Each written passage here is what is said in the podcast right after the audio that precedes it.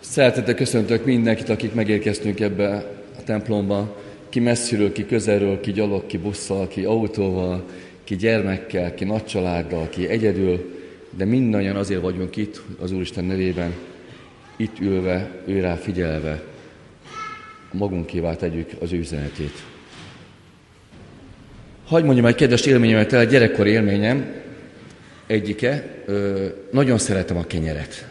Borzasztóan szeretem a kenyeret, olyannyira, hogy mindig kinevet a, kimosolyog a családom, amikor a marha pörkölt mellé a galuska is ki van tálalva, és én a galuska mellé is kenyeret eszek. Annyira. Hát ezt elviselem, nagyon szeretem. Annak a hiát is, annak a belét is. Ki szereti a kenyeret? Magasra. Lekváros kenyeret?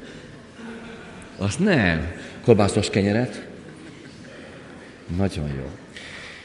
Ki szeret elmenni ö, pék üzem előtt, és mélyeket beleszippantani a levegőbe, amikor a friss kenyér sül? Ki szereti a frissen sült kenyérnek a héját, azt a részét megkóstolni, ahol meg van repedve az a héj. Jaj, de finom!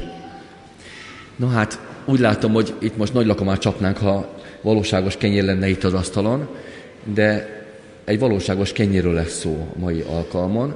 Nem biztos, hogy úgy fogsz beleharapni, mint a lekváros kenyérbe, de nézzük majd, hogy.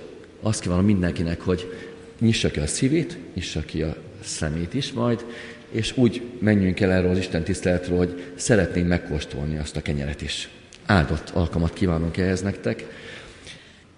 Hallgassa meg a gyülekezet helyén maradva János evangélium a hatodik fejezetének első 15 versét. Jézus ezután elment a galileai tengernek, Tibériás tavának túlsó partjára.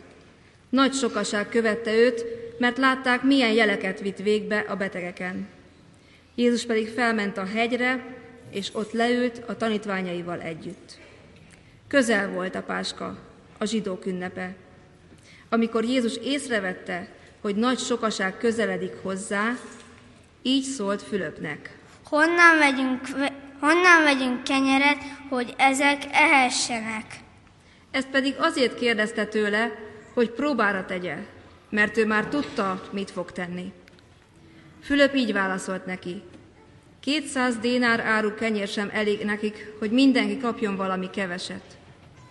Egyik tanítványa, András, Simon Péter testvére így szólt hozzá. Van itt egy gyermek, akinél van öt árpa kenyér és két hal. De mi ez ennyi embernek? Jézus ezt mondta. Ültessétek le az embereket. Füves terület volt az. Letelepettek tehát a férfiak, szám szerint mintegy ötezren. Jézus pedig vette a kenyereket, hálát adott, és kiosztotta az ott ülőknek, ugyanúgy osztotta halakból is, amennyit kívántak. Amikor pedig jól laktak, így szólt tanítványaihoz. Szedjétek össze a maradékot, hogy semmi sem vesszen kárba. Összeszedték tehát, és tizenkét kosarat töltöttek meg az öt árpakenyér maradékával, amit meghagytak azok, akik ettek. Miután látták az emberek, hogy milyen jelt tett, ezt mondták. Ez valóban az a próféta, akinek el kellett jönnie a világba. Amikor pedig Jézus észrevette, hogy érte akarnak jönni és el akarják ragadni, hogy királyá tegyék, visszavonult ismét a hegyre egymagában. Amen. Hajtsuk meg a fejünket és imádkozzunk. Urunk, Te adj nekünk békességet és csendességet, hogy rád figyeljünk. Te adj nekünk lehetőséget arra, hogy fölismerjük, ki vagy Te a mi életünkben. Annyi mindent tudunk rólad, annyi mindent feltételezünk rólad, annyi mindennek vallunk téged, de addurunk az igaz ismeretet, hogy megváltónkként, életünk táplálójaként tekintsünk rád. Jöjj, és légy a mi életünk kenyere. Amen. Kedves testvéreim, János evangéliumából a hatodik rész harmadik, 35. verséből egy fél mondatot olvasok. Azt mondja Jézus, én vagyok az élet kenyere. Mit is jelent az, hogy én vagyok az élet kenyere? Azt olvastuk, kedves testvéreim, azt olvasta nekünk Zsófi és kisfia Bátor, hogy 5000 ember jelenik meg Jézusnál, akik éhesek. Van egy közöttünk, aki éhes, bátran nyújtsa föl a kezét. Ki az, aki már éhes, mert régen reggelizett? Egy kezet már látok, kettőt, hármat, ó, többen is vagytok, ó, de sokan vagytok. Hűha! Hát, úgy látom, hogy a szülők már igyekezhetnek haza az ebéddel, ott fönt is jelentkezik valaki, te is éhes vagy. Ezek szerint vagy kevés volt a reggeli, vagy rég volt a reggeli, vagy nem volt idő reggelizni, de hát 11 óra felé már elképzelhetjük, hogy a gyerekeink iskolapadokban ülve is bizony alig várják, hogy mikor érkezik el az ebédidő, és ha jó étvágyuk van, akkor még örömmel el is fogyasztják. 5000 emberről olvasunk. Vajon mennyi 5000 ember? Ja, bocsánat, ők csak a férfiak. Nézzünk körül, hány férfi van itt. Tessék fölnyújtani férfiak a kezüket. Nagyon jó, a fiúk is jól értették a kérdést. Nagyszerű, akkor most ellenpróba. A hölgyek mutass, nyújtsák föl a kezüket. Legalább ugyanannyi hölgy nyújtotta föl a kezét. Tehát 5000 férfiről beszélünk. Azt olvassuk, hogy Fülöp mondja, hogy hát kellene 200 dénár. 200 dénár kellene. De nincs. Ha grafikus szerkesztő lennék, akkor ilyen piros vonalakkal húztam volna át ezeket a képeket, de ennyire ügyes nem voltam, hogy megoldjam, talán majd megtanulom, és legközelebbre megoldom az ilyen feladatot is. 200 dénár az, ha csak úgy számoljuk, hogy hány gram ezüst, akkor bizony 235 ezer forint. De el tudjuk-e képzelni, hogy 5000-szer számoljunk ki egy hétköznapi vasárnapi menüt, az a konviktusban azt hiszem 800 forintba kerül. 5000-szer 800, ez csak a férfiak, és még nem számoltuk bele a gyerekeket és a nőket. 5000-szer 800, az bárhogy is nézzük, 400 ezer forint. Ez egy ebéd. 400 ezer forint az sok esetben az embernek inkább a két havi, mint az egy havi, vagy van, akinek a egy negyede a havi bére, sok pénz. Fagyiban el se tudom nektek mondani, hogy hány gombóc fagyi. Talán az életünk végéig eszünk meg ennyi fagyit egyedül, de én még azt se hiszem, hogy megeszünk ennyi fagyit, ha csak valaki nem fagyival étkezik rendszeresen. Tehát nem hiszem, hogy ekkora összegű fagyi mennyiséget egy életen át meg tudunk enni. Hihetetlen sok gombóc fagyi. Hatalmas tömeg van, és nincs hozzá eledel. Éhesek az emberek. De van, amikor másra is éhesek az emberek. Ez a tömeg, ez a hősök terén az Európa bajnokságról hazaérkező foci csapatot fogadta éhesek voltak arra, hogy lássák azokat, akik viszonylag jól szerepeltek, és még a portugálokat is majdnem megverték. Éhesek a gólra, éhesek arra, hogy a magyar foci csapat nyerjen.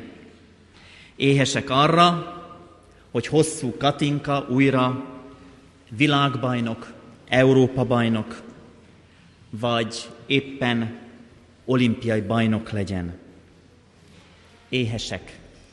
A Földön, bocsánat, elő kell kapnom a lapom, a Földön napi rendszerességgel 20 millió gyermek étkezik. Állítólag 400, 842 millió éhező ember van. Azok azok, akik tényleg napról napra éheznek.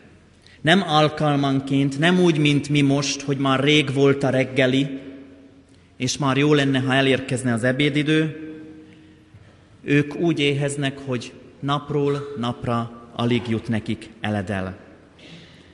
De jó lenne, ha nekik öt kenyerük és két haluk lenne. De jó lenne, hogyha valóban jutna nekik sokféle eledel. De jó lenne, ha válogathatnának úgy, mint adott esetben mi, a színek nem jönnek ki annyira jól, ezért lefordítom, alul balra töltött paprika, jobbra zöldséges krumpli, fölül saláta, olyan aranyos kis kukacnak összerakva, balra fönt pedig a mindenféle hozzávaló, persze sokféle dologban válogathatunk. Mondhatjuk azt, hogy talán mi még válogathatunk is.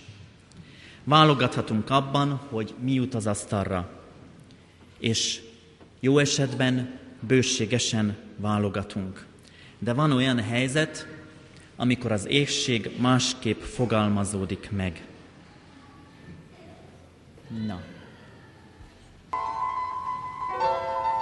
Én egyedül vagyok, kicsi vagyok, éhes vagyok. Segítsetek Vuknak, a kis rókának. Segítsetek Vuknak, a kis rókának.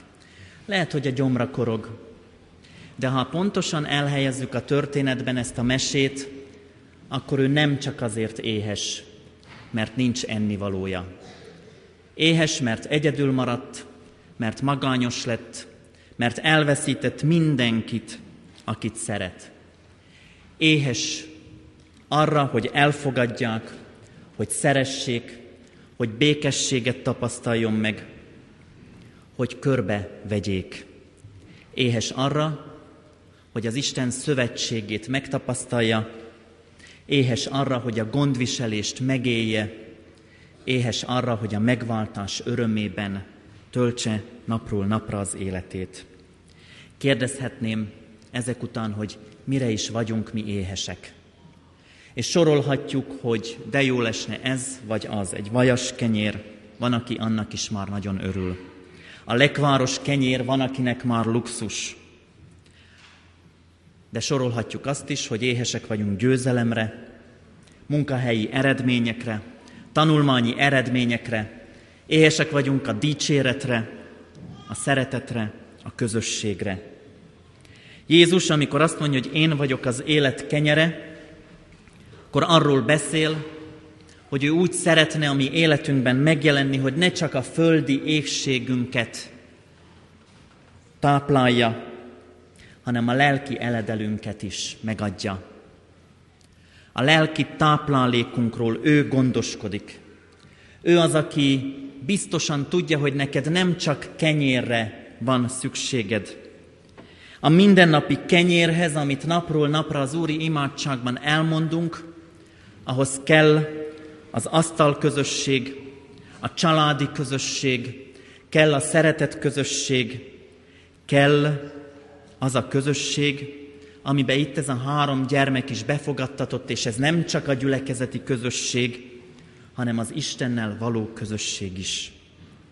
Ha éhes vagy, akkor az égségedet senki sem fogja tudni tökéletesen csillapítani, csak egyedül az Isten. Egyedül ő az, aki Jézus Krisztusban adja az életet. Jézus Krisztusban megváltót ad. Jézus Krisztusban üdvösséget ad. Jézus Krisztusban arra hív téged, hogy légy bátor arra, hogy kövesd őt, keresd napról napra, bízd az életed őrá, és hidd el, hogy nála, az ő kegyelméből, az ő szeretetében mindig meg lesz az, amire tényleg szükséged van, a kenyér.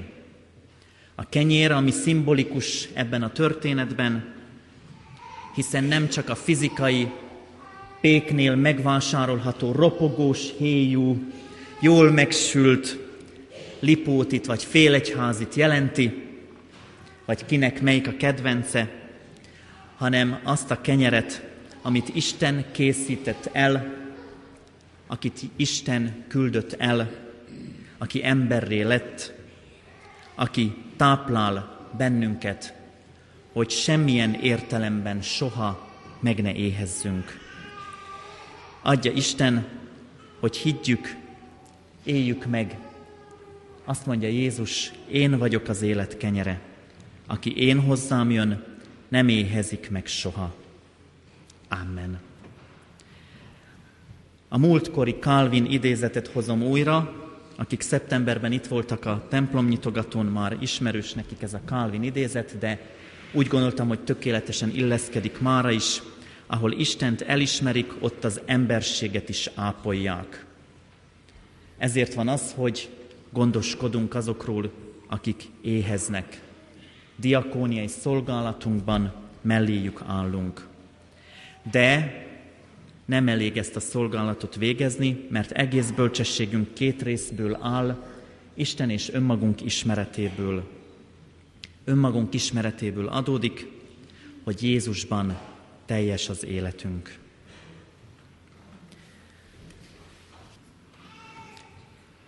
Drága mennyi édesatyám, áldalak és magasztallak téged, ezért a teremtett világért, a teremtett világnak minden csodájáért.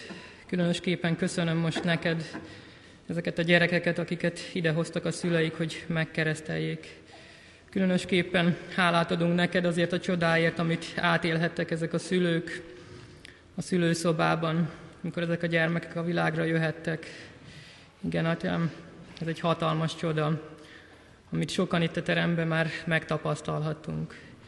És hálát adunk neked a növekedésért, amit láthatunk napról napra a gyermekeinkben.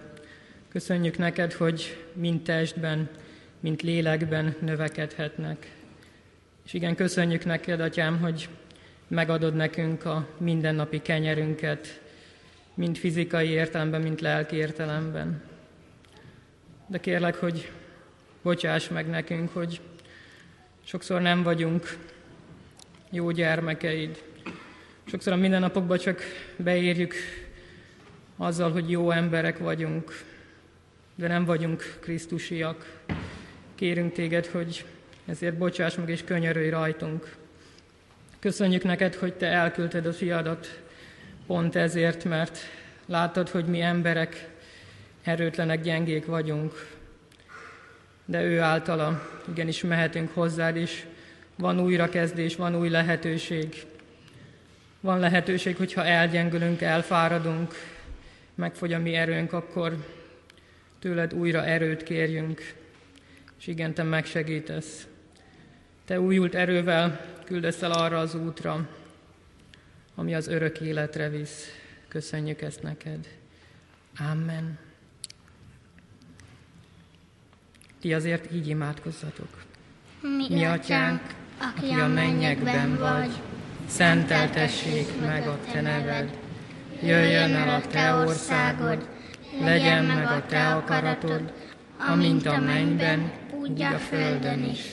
Minden napi kenyerünket add meg nékünk ma, és bocsáss meg védkeinket, miképpen mi is megbocsájtunk védkezőknek és ne vigy minket kísértésbe, de szabadíts meg gonosztól, mert tiéd az ország, a hatalom és a dicsőség mindörökké. Amen.